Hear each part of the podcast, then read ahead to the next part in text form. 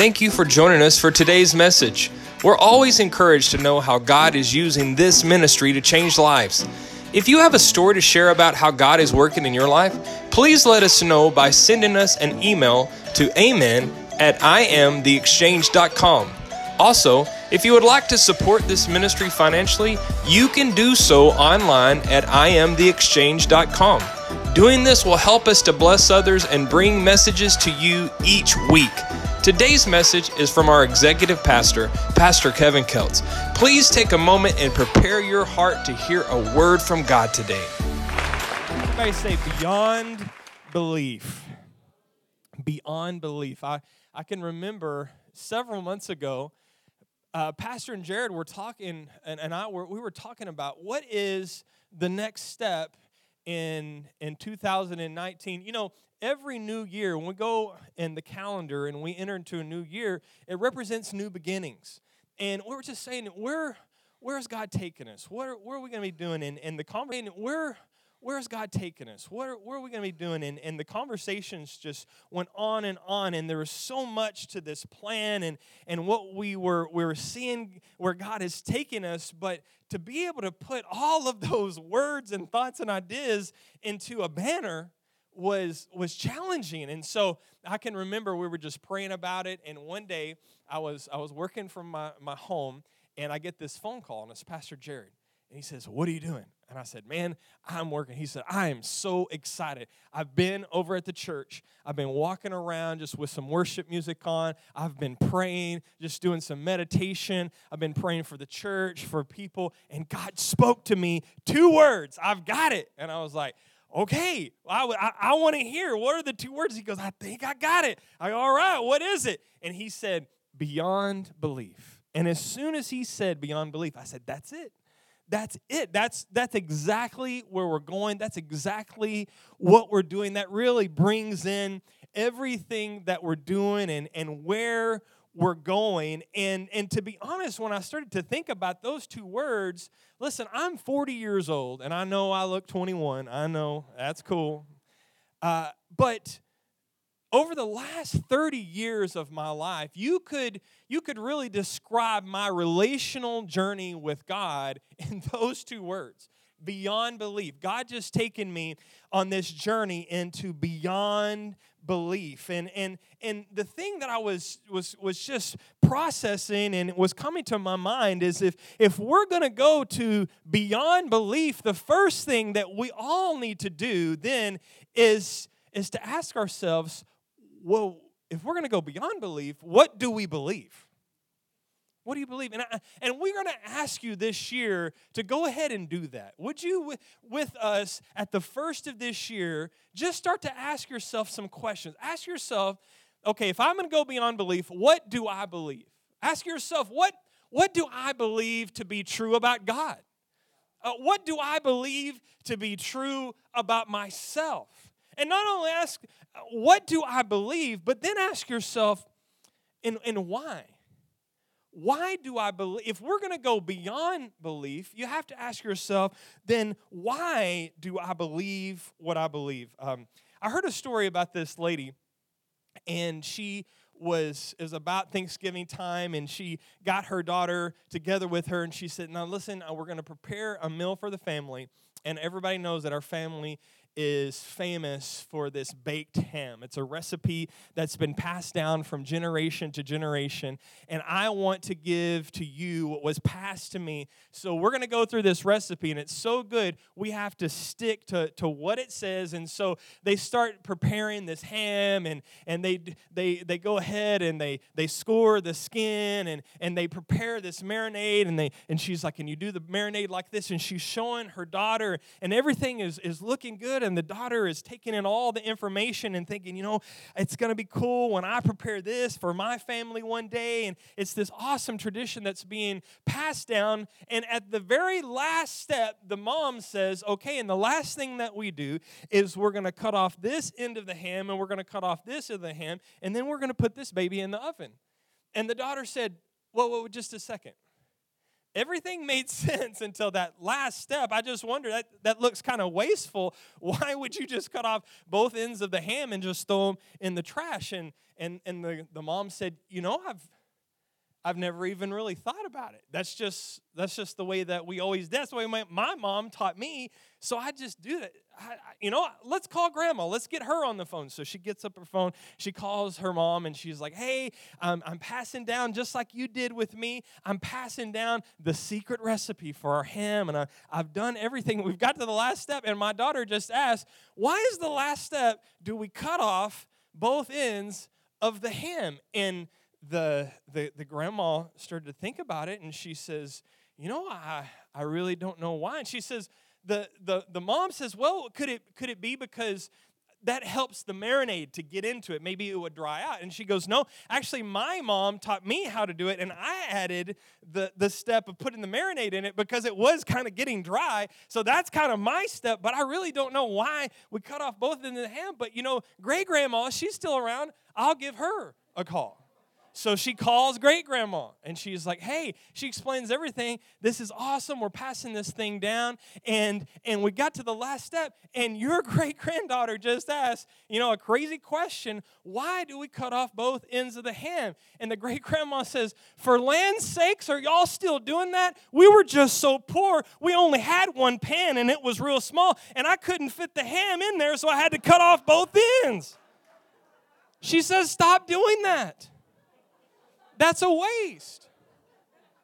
And, and I was thinking about this, this story, and it, it's kind of funny, but the truth is that most of us develop our beliefs and especially our religious beliefs in much the same way. We, we mimic what we heard and we repeat what we've taught, and we don't question it we don't ever think about why we believe what we believe. And, and, and, and the question then comes that why don't we question what we've heard and what we've been taught? And, and in most cases, the reason is this is because we've been taught by good, loving, kind, sincere, honest, decent, moral, upstanding people that, that we trust and that we look to and that we love. And they're people that represent authority in our lives. And, and here's the thing if you think about it, those people that we trust and we love, they, in the same way, were taught by people that they trusted and that they love. And so what happens sometimes is beliefs and practices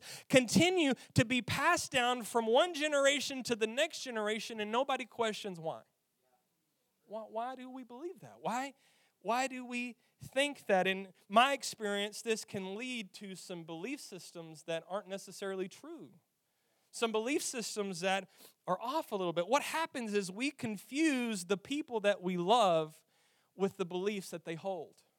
And we put them, we lump them together. The example in the story is clear the belief system the way that the family tradition, the way of cutting off both ends of the ham, throwing it into the trash, it would have continued, and that practice would have been taught from one daughter to the next daughter, from generation to the generation, without anybody ever asking, why do we do that? The mom could have heard that question from her daughter and she should have, she could have said honey well that's just the way that it's been done. I don't know why that's the way that we do it but that's the way that my mother taught me and if it's good enough for her and if it's good enough for my grandma then it's good enough for me. She could have said honey just be quiet. Don't don't ask questions. Just accept it. Leave well enough alone. Don't ask questions. That's just what we do. She could have said that. And if that would have been the daughter's attitude to receive that, then the practice of doing something that was meaningless and didn't make sense would have continued to be passed on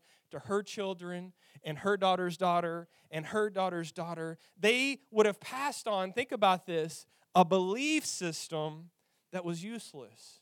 But because the daughter asked a simple question, and she received an answer to just a simple question, guess what? She took her family beyond belief, beyond what they had always believed. I remember years ago when my belief system was first challenged.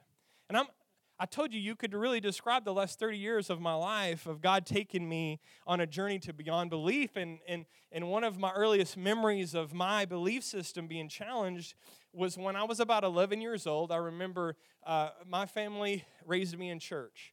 we were church people. You just knew that about the Keltz family. If the doors of the church were open, the Keltz family was going to be there. And listen, the church doors were open a lot back then. We had Sunday morning service, we had Sunday night service, we had Wednesday service, and we had revival services. This happened all the time. We spent a lot of our time in the church. And the Wednesday night services, I remember everybody would come together and we would have a time of a couple of hymns that we would sing together. We didn't have music like we sing today, it was different. And I loved those hymns. I cut my teeth on those hymns. They, they mean a lot to me still. And we would sing those songs out of the Heavenly Highway hymn. I remember we would sing them all together, and, and, uh, and then each kid had to bring a memory verse, and you had to memorize a verse, and one by one, we would get up in front of the congregation and we would recite our memory verse. You know, mine was always Jesus wept. It was real short, I could always remember it. And then we went to the back. The, the adults stayed in the front and they did a Bible study. And us kids, we all had our own class. So we went to what was called a youth class. We didn't have like a youth group back then. I'm from a really small town. And, and uh, our youth class that night had three people in it it was me, my best friend, who was uh, two years older than me, and then his sister, who was the same age as me. She was 11. I remember the guy that was our youth class leader, he walked in with his King James Bible because he believed that that was the only true version of the Bible. That's the real translation of the Bible. He believed it with all of his heart. He slams it down on the on the uh, table in front of us. He starts to open it up to the book of Deuteronomy chapter 22, and I could tell that he was ticked. I could tell by reading his body language that he was very upset. And he opens up his Bible in Deuteronomy chapter 22, verse 5, and he starts to read The woman shall not wear that which pertaineth unto a man, neither shall a man put on a woman's garment, for all that do, kids, are an abomination unto the Lord thy God. And then he started in on us, and this was his problem all three of us had worn shorts to church that night. And for him, that was unacceptable. He looked at this 11 year old girl and he said, I've noticed that you've, for the last couple of weeks, have been wearing shorts to church on a Wednesday night. And according to the Bible and the word that I just read, you are an abomination unto God. He looked at her dead in the eye and he said, The Bible requires us to be pure. And wearing those shorts shows me that you are not. When you wear those shorts, he said, you expose your knees and the curves of your leg. This disrespects modesty. This causes a sexual attraction from the opposite sex. This is disrespecting this church and you're disrespecting God. I just showed you in the Word of God that it says a woman shall not wear clothing that pertaineth to a man. So you should be ashamed with yourself. And I can't believe that you walk around this house of God walking in such a seductive manner. She broke down and started to cry. And he didn't care. He, he, he did not care because he knew that he was right because he had it in his Bible. I remember being furious. I remember wanting to run. And then he looked at us and started in on us. And he says, And you two boys are the same way.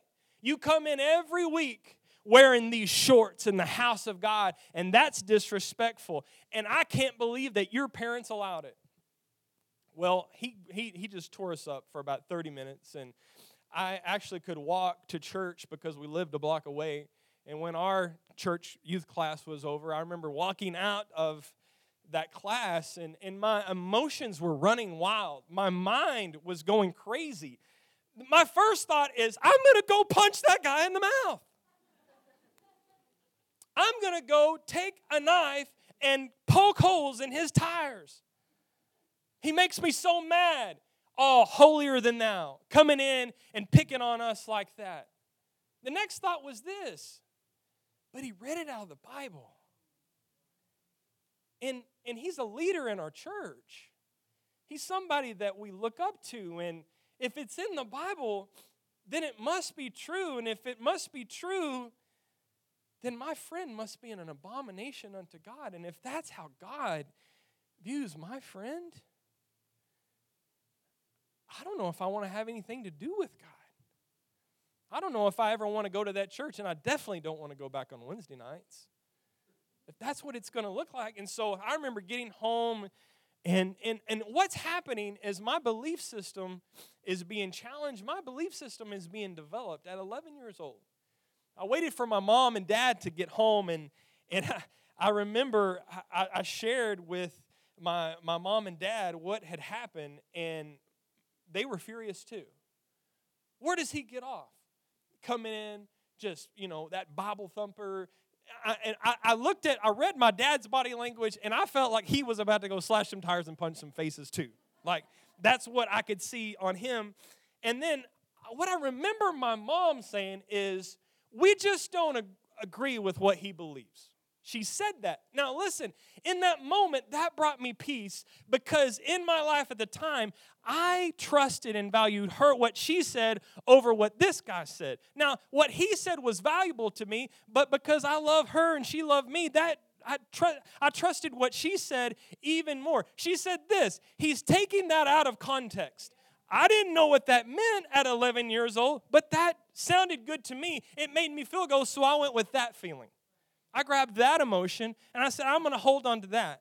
And then I said, but the thing that really bothers me, mom, is he said that that girl is an abomination unto God.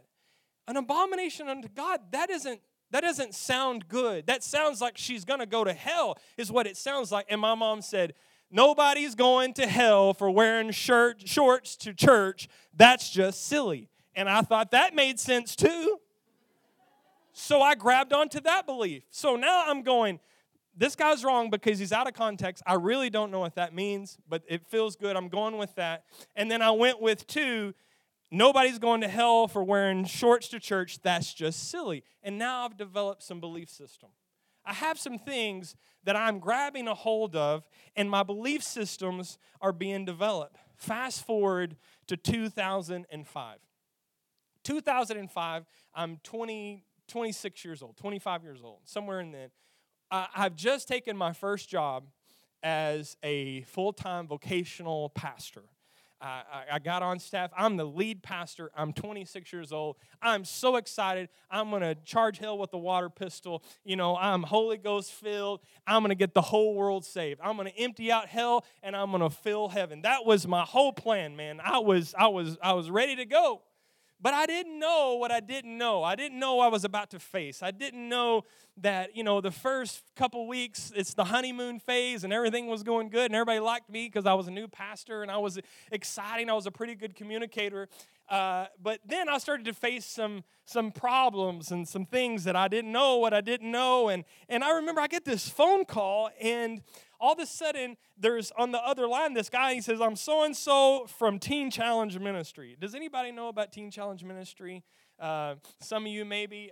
Uh, the church that i grew up in we had teen challenge ministry come once a year. And what teen challenge ministry is it's an alcohol and drug addiction uh, recovery program and it's faith based and it, from my experience it was just awesome. It was i mean we would have them as a kid come and they would do a service. They would come to the service because they needed to receive an offering to be able to pay to be able to take these men and women through uh, drug and addiction recovery. And so it was always a good time and, and i remember every time that they came it was so uplifting and i said god you don't have to say another thing.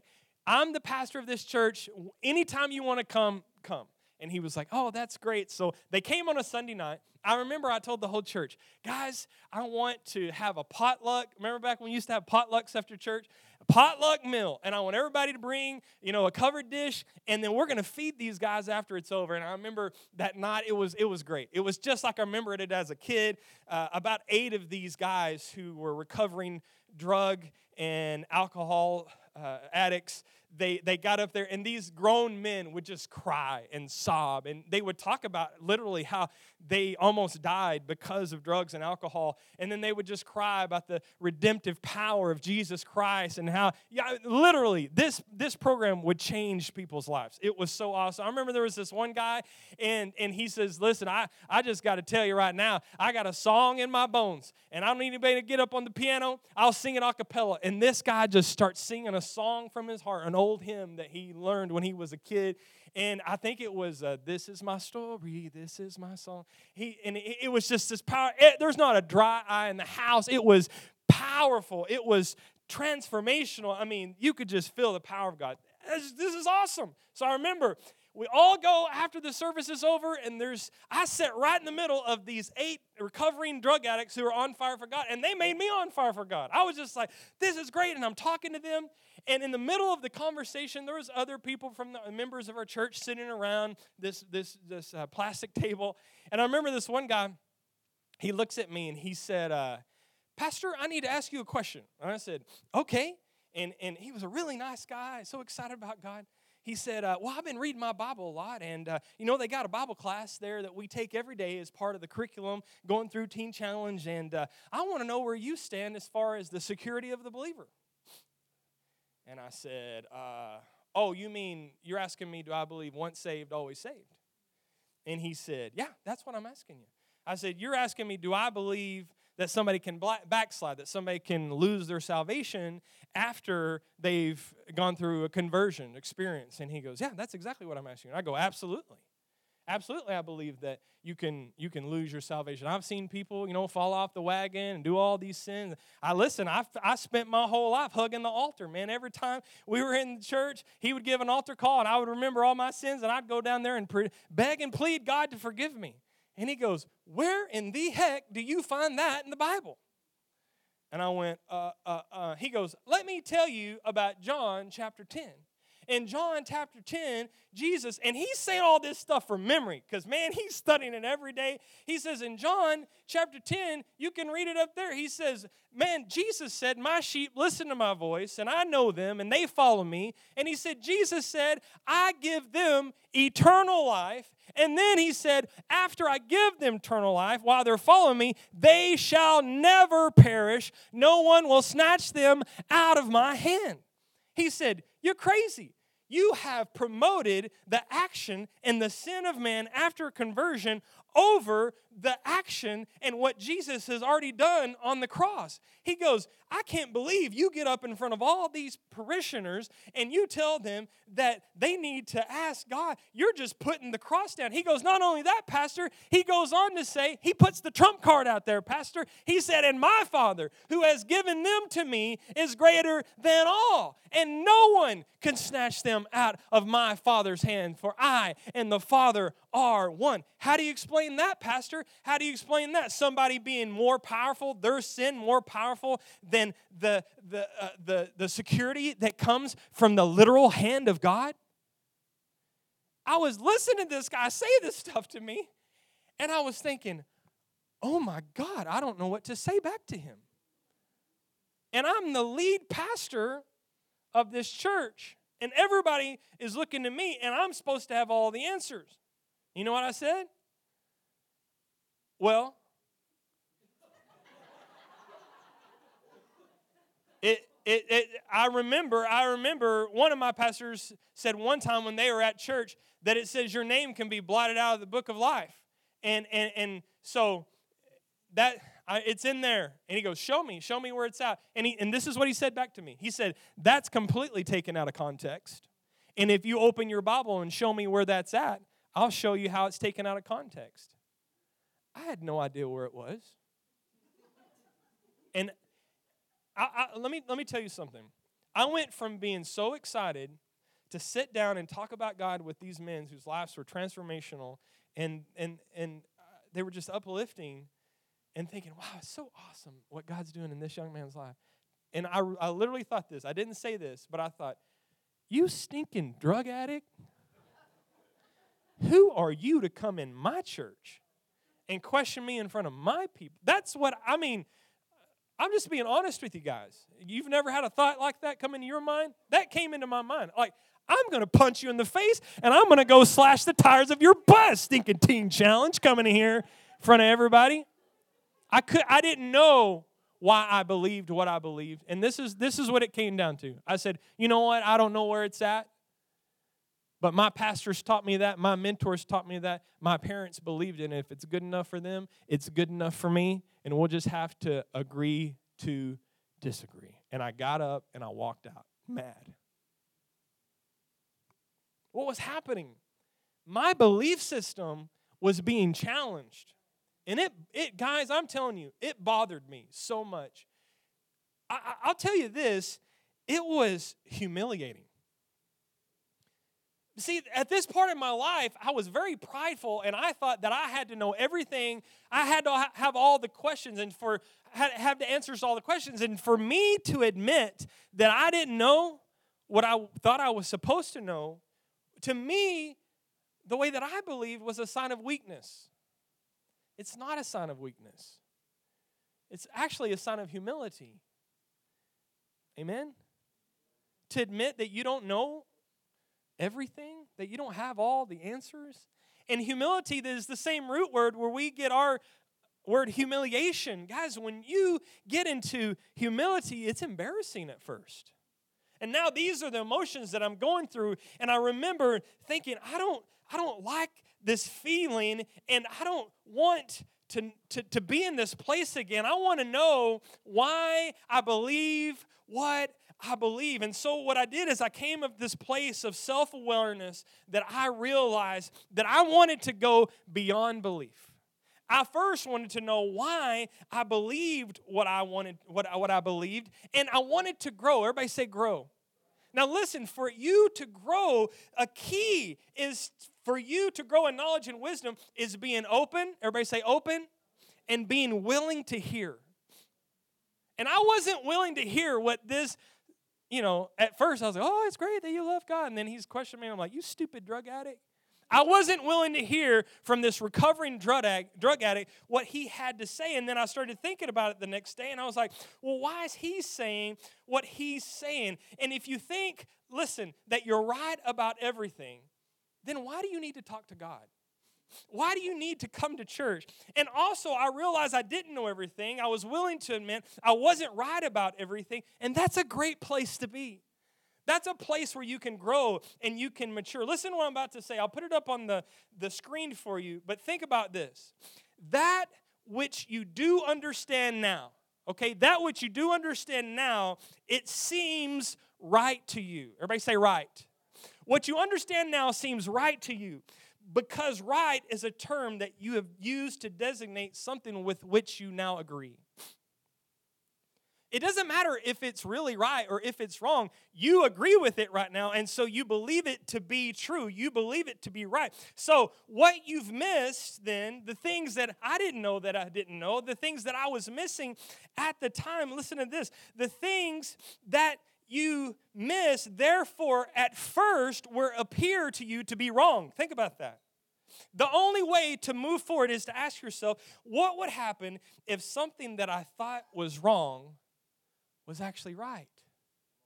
So I started to think about what this guy said. He was talking about security of the believer. I thought that that was absolutely wrong. And all of a sudden, I got to a place and I thought, well, could what I believed to be true, the reason I thought it was true and right is because I agreed with it. Now, is there a possibility that what I thought was wrong could be right? And that's humility. That's how you remain open and willing to hear what God says. People in the academic realm understand this. Take scientists, for instance, okay? When a scientist is, is uh, doing some type of research and they're working, listen, when what they're doing is not working, that scientist will set aside all assumptions. Everything that they assume to be true, they'll start over. And as a result, great discoveries have been made from a willingness and an ability in humility to just say, I could be wrong. Maybe I'm not right. And that is why it's needed, and that is what is needed to go beyond belief. You can't know the truth about God and still you start stop telling yourself that you already know everything about God. You cannot hear what's true about God until you stop thinking you've already heard all the truth about God. Listen to me. God cannot tell you his truth until you stop telling him yours. It's a place of humility, and that's where I was on my journey at the time. I said, God, I don't know everything. I'm willing to admit I'm 26 years old and I may not be right about everything, which Lisa would tell you at the time, I really did think that I was right about everything, but I said, I'm open. I was essentially saying, God, lead me to beyond belief, to what I don't know. and so as I started down the road to beyond belief, and this is so this is where we're going today. How do we get to beyond belief? Well, I'm just going to tell you how I got there and how I'm still going there. You're going to run into a first roadblock. Everybody say roadblock.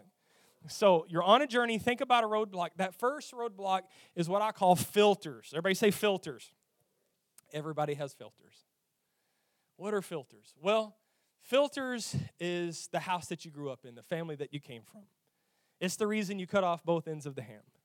It's because you had a filter that told you that's just what we do.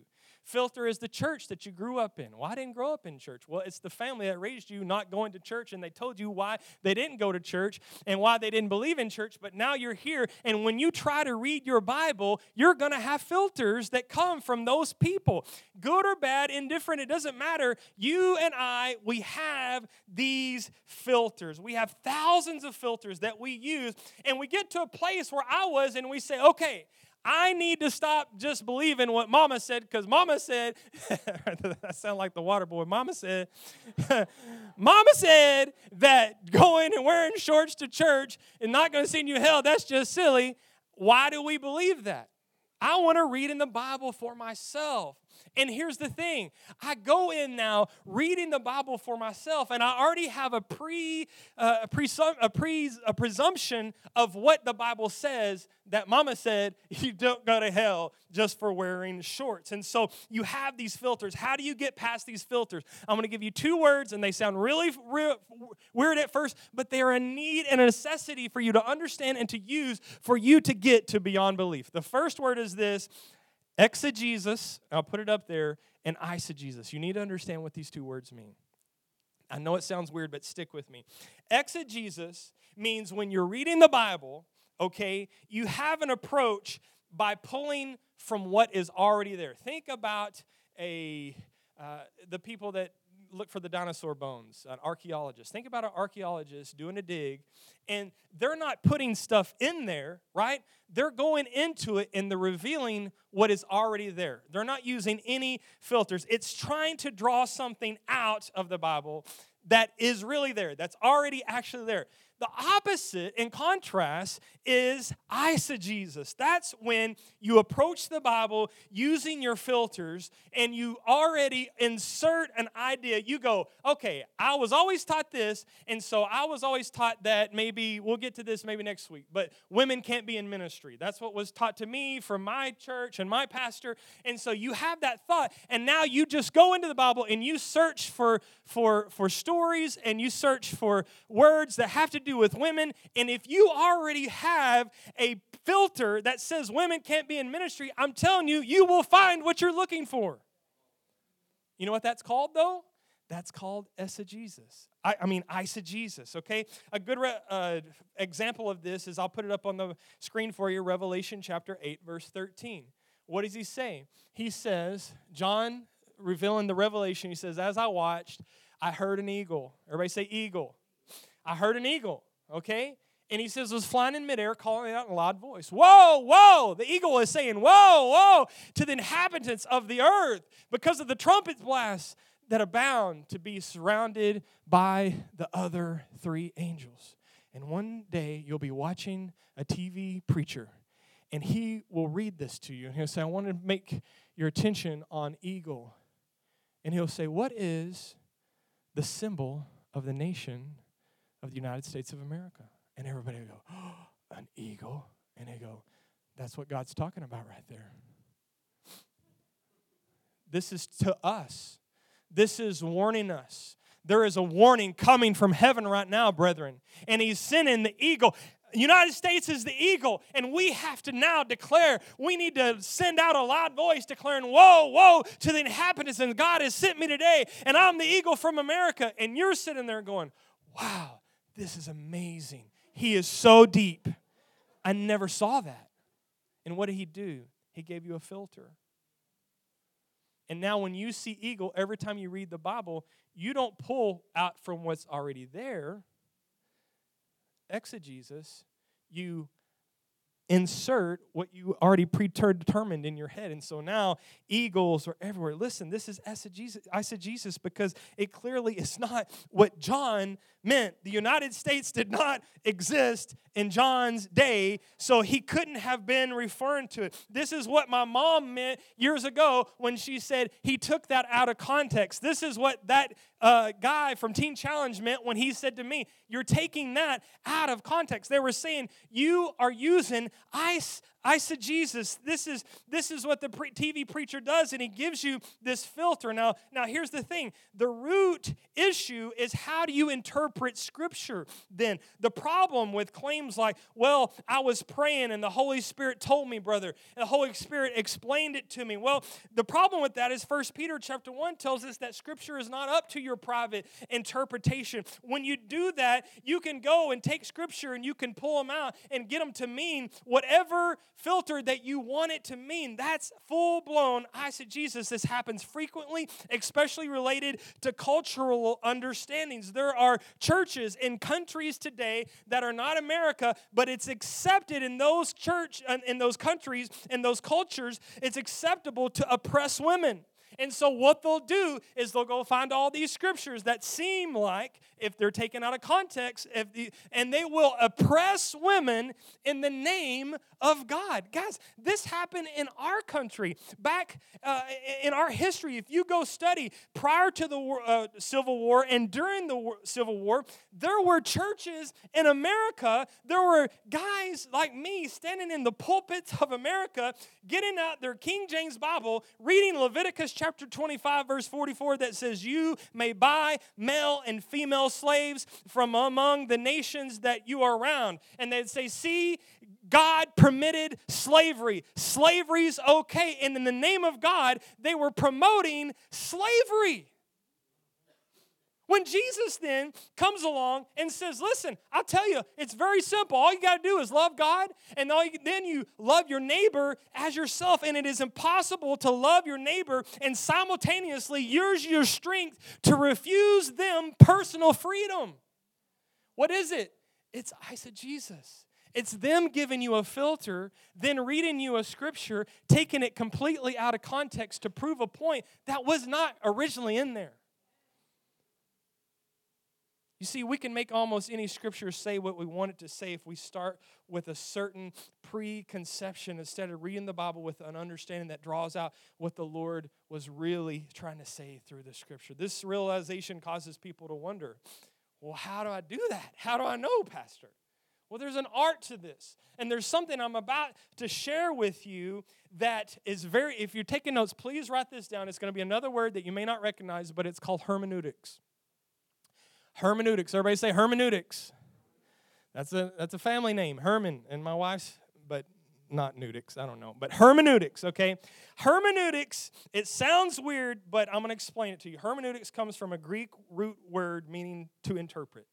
It's just the art of interpreting something. And it's not just theologically, it's just not just biblically. This is an idea of interpretation that it requires you in any type of writing, such as the writings of Plato or Aristotle. When reading something from Aristotle, you have to have a proper hermeneutic to be able to interpret what he meant because it was written at a different place in a different time and there was a different culture going on. The hermeneutic, many scholars consider to be the most reliable, and you got to learn what I'm about to teach you for us to be able to go beyond belief. I'll put it up on the screen for you, is called a historical contextual contextual hermeneutic.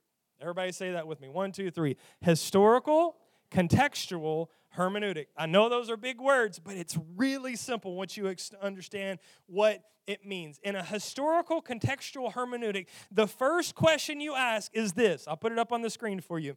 What would this have meant to the author? In his day, in his time, when John was writing this letter, what would it have meant to him if he's writing the word eagle? The second question is, what would this have meant to the original reader? So, guess what? This letter that you're reading, this revelation of John, was not written to you. It was written to another person at another time. So, in a historical contextual hermeneutic, you're just asking two simple questions. What would it have meant to the author, and what would it have meant to the reader? When for years we've had pastors get behind the pulpit and say, This is God's word to you. We live in America, it's an eagle, and if you don't understand a proper historical contextual hermeneutic, all of a sudden you get a filter, you develop a belief system that was not what God ever intended, and you're cutting off both ends of the ham, and you're just doing it because you trust that guy. So, listen, this year we want to empower you as the church to be able to do this to be able to look at the things that's coming from the pulpit and the beliefs that you may already have and ask, why do I believe this? And you know what? I can read my Bible for myself, and my church has given me the tools of how to do that. These two questions that I shared with you employ the concept of reader relevance. Everybody say reader relevance. Okay, who was reading it and what did it mean to them at that time? The people that were reading Revelation in first century AD were not thinking about America when they saw in that letter that was not written in English, it was written in another language at another day in another time, which leads me to this. There can be a challenge then when you're studying the word of God and you're looking for to go beyond belief and looking for what is a true belief, there's a challenge because we come from different cultures than way long ago in that in a different part of the world in a different time in the world okay? We have a significant time gap and the time gap affects language and understanding because the uses of words listen to me the use of, of words evolve over time. So you guys have that video?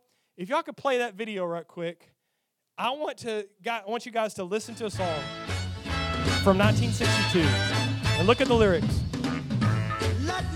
about a place somewhere up a New York way where the people are so gay, twisting the night away. Whoa, whoa, whoa, whoa, whoa, whoa, whoa. That, whoa, whoa. Sam, Sammy, Sammy. What did he just say? Let me tell you about a place up around the New York way where, kids, the people are so gay and they're twisting the night away. When this song was written in that culture and in that time, this is the same culture. This is in my parents' lifetime. My dad was born in 1955. This song came out in 1962. People were still saying, How do you feel? And another guy would say, Rather gay today. And what did that mean? Happy, joyous listen, in my parents' lifetime, in the last 50 years, culture has changed a word. You don't think that that happened in that other culture? So now my kids are going, Oh, what song you listening to, Dad? I'm like, Twisting the Night Away. And they're saying, What did Jay just say about all the people in New York? That's not very PC. That's not what he was meaning. He, he wasn't using that word that way.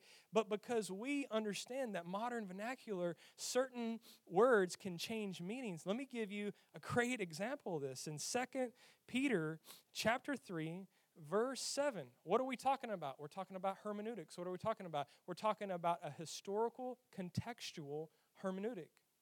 Right here, Peter prophesies something. And he says, But the heavens and the earth, which are now preserved by the same word, are reserved for a fire.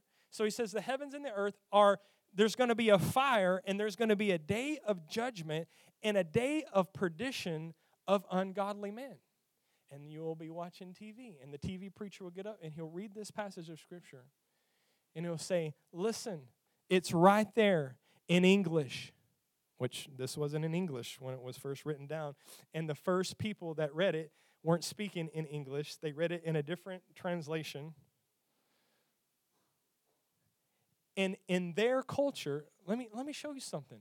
When you st- see, guys, we live in a time of information. We have access to, to things that we can research now that 50 years ago that they couldn't, that 100 years ago they definitely couldn't, that 500 years ago there was no way to get a hold of some of this information. But now we can go and now study the history, historical, contextual hermeneutic, right? We can study the history of the Jewish people. And when you study this, you'll find out that there was a phrase that when the people that originally read this letter in their time, when they saw the trans they saw the words heaven and earth, they knew it to be actually an idiom referring to the temple that the Jewish people would have in the old covenant according to the old covenant. See, what would happen is this this inside the temple of the Jewish faith, of what they had. You read about this in the Bible. There was the Holy of Holies. Have you ever heard about that? Inside of the Holy of Holies was the Ark of the Covenant, and it was housed. There was cherubim sewn into the wall. That room represented heaven. They, the Jewish people, you have to understand, they weren't thinking about heaven as an afterlife. That's something that us as Protestants believe in. But this wasn't written to us, it was written to them. And something that they under, also understood the secondary area in the temple had a dirt floor. It was dirt floor for a reason. The candlesticks were there, the table of showbread, it represented the earth. So when he said to them, heaven and earth, it's going to be, there's going to be a judgment. He was not talking about a literal heaven and an earth, although the TV preacher will tell you that because he's not using a historical contextual hermeneutic. He will tell you that it's a literal, this is somewhere in our future. And he'll tell you that there is a judgment of God coming in this time, brother and sister. And if you'll send me 1999 right now on your credit card, I will go ahead and kill a red heifer for you. And I'm telling you, if this happens in this moment, the judgment's coming and you won't be judged. He will preach that to you. And if you don't have a proper hermeneutic, a historical contextual hermeneutic, you'll read that and you'll go, well that don't that don't sound like god. I don't think that people go to hell for just wearing shorts to church. That's silly. And you don't know why you believe what you believe. But can you see how awesome this can be? I'm telling you words change. Uh, even in the south we have words that that people don't understand uh, like widget did you you heard that one before? Like jared I, I just had a flat tire. You didn't bring your jack would you, did you? See, people in their day, if they had a time machine and came, they don't know what widget did you means. Right? Have you heard of this one before? This is a good one. Um, it's a part of the large intestine. It's kind of a weird word, but it's called your rectum. Have you heard of that word? Well, rednecks, they'll use it differently. And they'll say, Well, I used to have two cars, but my wife, she wrecked them. So you can see how words can have different meanings if you don't know the culture and you don't study it, have a historical, those are bad, historical contextual hermeneutic. What happened though is if you look in the history, the heavens and earth were literally destroyed by fire. It was prophesied by Peter, it was also prophesied by Jesus, and it literally happened in 70 AD but somebody will tell you that it's going to happen sometime in your future, and now you're afraid because you don't have a proper contextual hermeneutic, uh, historical contextual hermeneutic. So that's the first thing that you need to be able to go beyond belief. The second thing is this, okay? The second thing is this. You need to understand that God is revealed progressively throughout the Bible. If you're taking notes, write that down. God is revealed progressively throughout the Bible. Like, Pastor, why do I need to know that? Well, listen, the Bible, which we understand the Bible right here, it was literally written over a course, think about this, of 1,500 years by 40 different authors. Okay, how many people know how many books are in our canonized Bible? How many? 66. Okay? And so when you look into your, your Bible, I'm just going to put up a table of contents that you would probably have in your Bible. So put up uh, this next right there. That's probably what your um, Bible looks like in your table of context. That's what a newer Bible looks like. And so there you have all of them listed. You see, Genesis is the first book, and then you have Exodus, Leviticus, Numbers. Now, here's the thing we have a problem right off the bat. Let me show you an, this would be an older Bible. Like when I grew up with, all the Bibles would have a table of context that looked like this.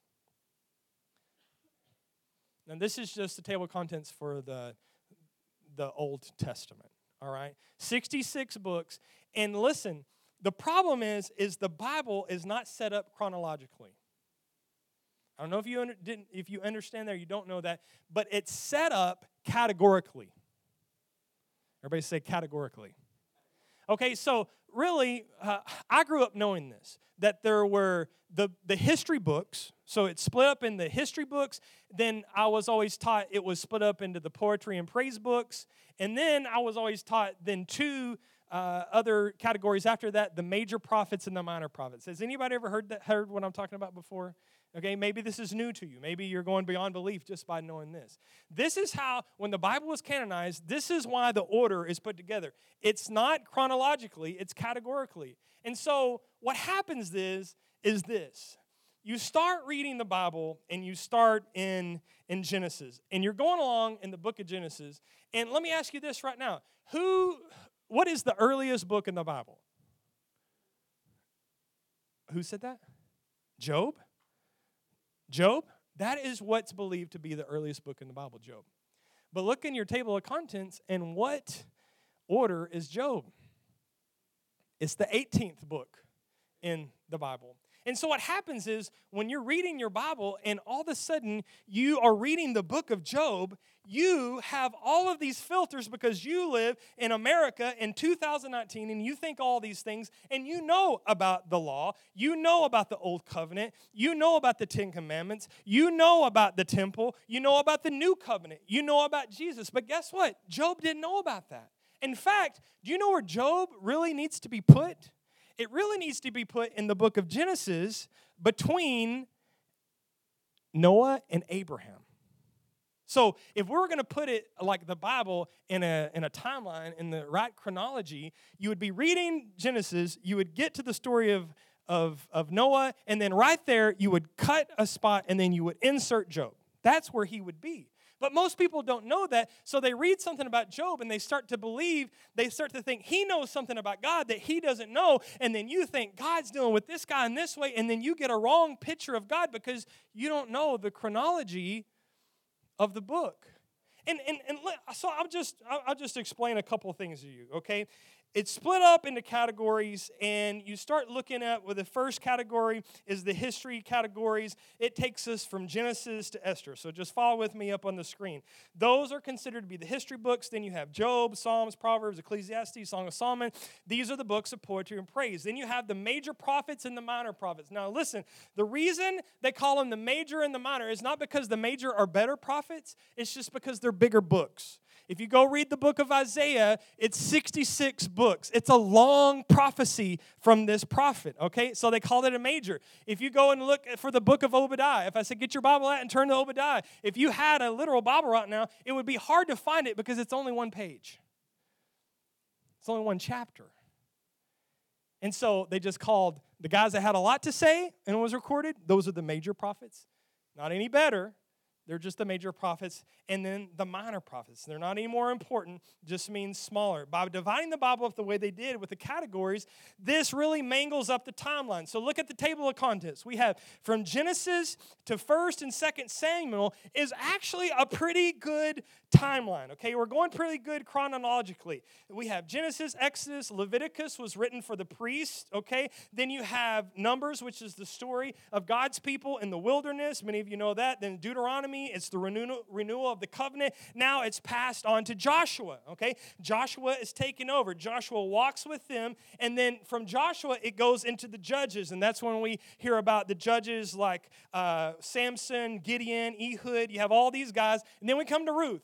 Now, the story changes a little bit because it's been following all of these, the whole nation of Israel and then all of a sudden it just focuses in on one little story named Ruth. So it's just kind of thrown in there. Then uh, it's a very small book. It does not have a lot of history to it, but you keep on reading. Then you get to King Saul, King David, King Solomon. Many of you know about them. That's in 1st and 2nd Samuel, and that's pretty good chronological order. So in the beginning of your Bible, we're doing pretty good, okay? From uh, uh, we're, we're looking at these history books, and then all of a sudden, after you go through First Kings, Second Kings, First Chronicles, Second Chronicles, it gets really weird. All of a sudden, you're trying to read your Bible through in a year.com, right? And you're reading, and you don't understand that things are out of order. You don't understand that. And you're reading, and all of a sudden, we get to the book of Ezra and Nehemiah. Pastor Jared preached for Nehemiah last week. So you get to Ezra, and it, it says, and Ezra spent 13 years rebuilding the temple. And you go, whoa, whoa, whoa, whoa, just a second. When did the temple ever get torn down? You're like, whoa, whoa, whoa, whoa, time out. Pastor Jared just preached on Nehemiah saying, hey, I need to go home and I need to rebuild the wall. And he's rebuilding the wall. And you go, whoa, whoa, whoa, whoa, whoa, just a second. When did the wall get torn down. This doesn't make any sense. All of a sudden, Ezra's rebuilding the temple, Nehemiah's rebuilding the wall. And it's, it's just, it's a, it's kind of a nightmare if you don't understand what's going on. For some reason, everything is out of order. It's just like, even when you look at the, the, the history, like, uh, look at over here, you got Psalms is right in the middle, right? Right in the middle of everything. Psalms has songs that were written by Moses. So in the timeline, where's Moses? He's way over here. And then it also has songs that were written by David. And where's David at? He's way right here. And, and then we have Job, and he should be right there.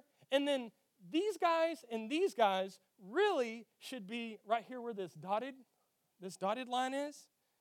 And then after you read, you know, the book of Daniel is super cool because Daniel, you go reading about Daniel, and he is talking about their. Uh, uh, well, if you read the book of Isaiah, Jeremiah, Lamentations, they're prophesying the wall uh, is coming down. They're prophesying that there is about to be a major judgment. They're calling the nation of Israel a harlot. There is destruction coming to this nation. And then he says, you go read Daniel. Daniel says that he reads out of, and I can read it for you right quick. Daniel says in Daniel chapter 9, verse 2, in the year of his reign, I, Daniel, understood from scripture. So he literally read the scripture of Jeremiah and Jeremiah, when he read it, he had prophesied the desolation of Jerusalem. And it says, the Bible says that it would last 70 years. And all of a sudden, Daniel, in reading the, the, the prophecies of Jeremiah, understands that the 70 years is almost over. And so he says, because of that, if you go read in the next verse, I don't have it for you, but he says, So I started to pray, and there was something that came over him that God, we're coming out of this. We're coming out of what was prophesied, and guess what's going to happen? Everything that was torn down, go back to the slide before when we see the table of contents. All of a sudden, you read the book of Daniel, and now you need to go back to Ezra and Nehemiah. But here's what happens one day, you're watching a TV preacher, and he gets up there and he starts to read from the book of Isaiah. And he, he says, Look at this. God is declaring that our nation is a harlot. There is destruction coming to the nation of the United States of America. And unless we bow our knee and get this nation back, I'm telling you, there is a nuclear war that's coming. The Holy Spirit has revealed to this to me through the prophet Isaiah. And if you don't have a proper historical contextual hermeneutic, you can't go. no. No. Isaiah said it was going to happen. Daniel saw the end of it. And Pastor Jared just preached that Nehemiah actually saw the end of what was prophesied. Those days are not in my future. Those days that you're talking about, the last days, they're not in the future. The last days are the past days. It already happened, and Nehemiah built that sucker back up again.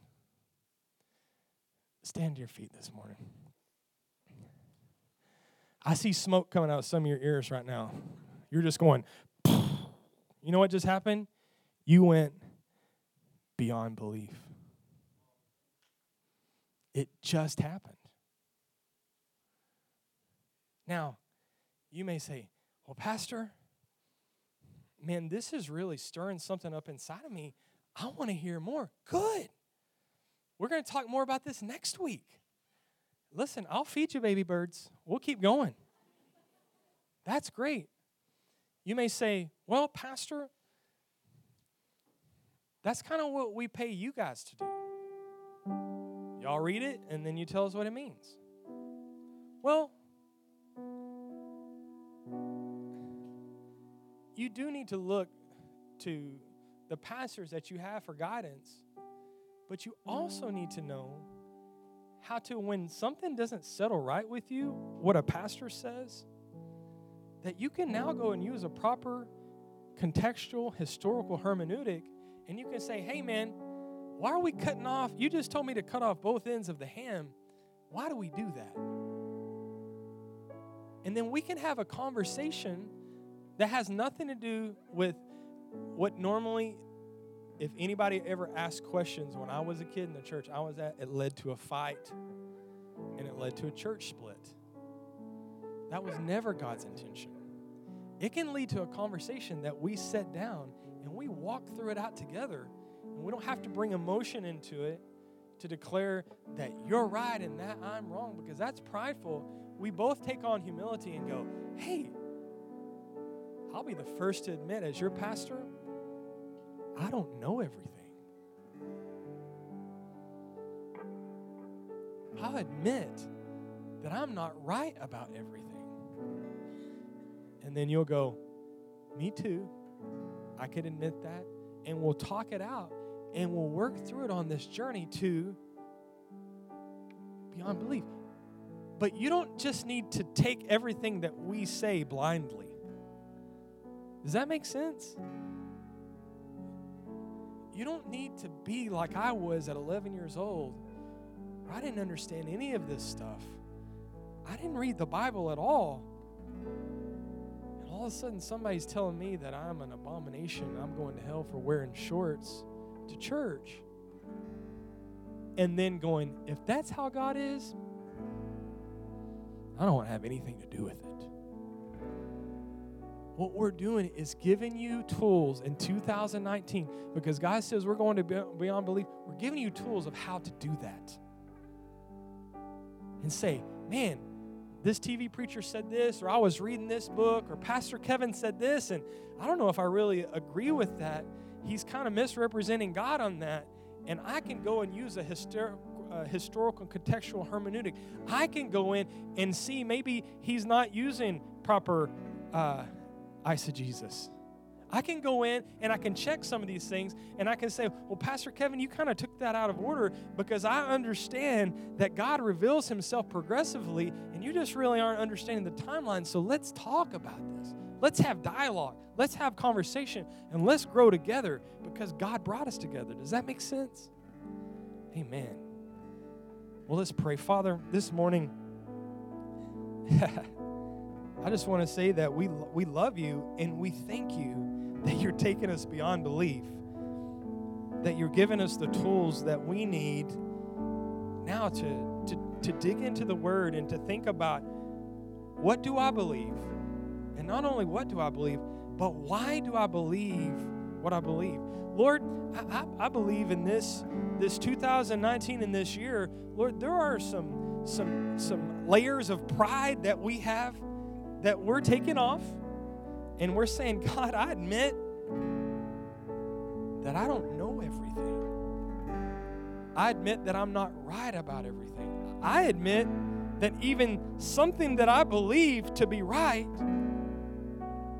could be wrong, and something that I thought could be wrong could be right.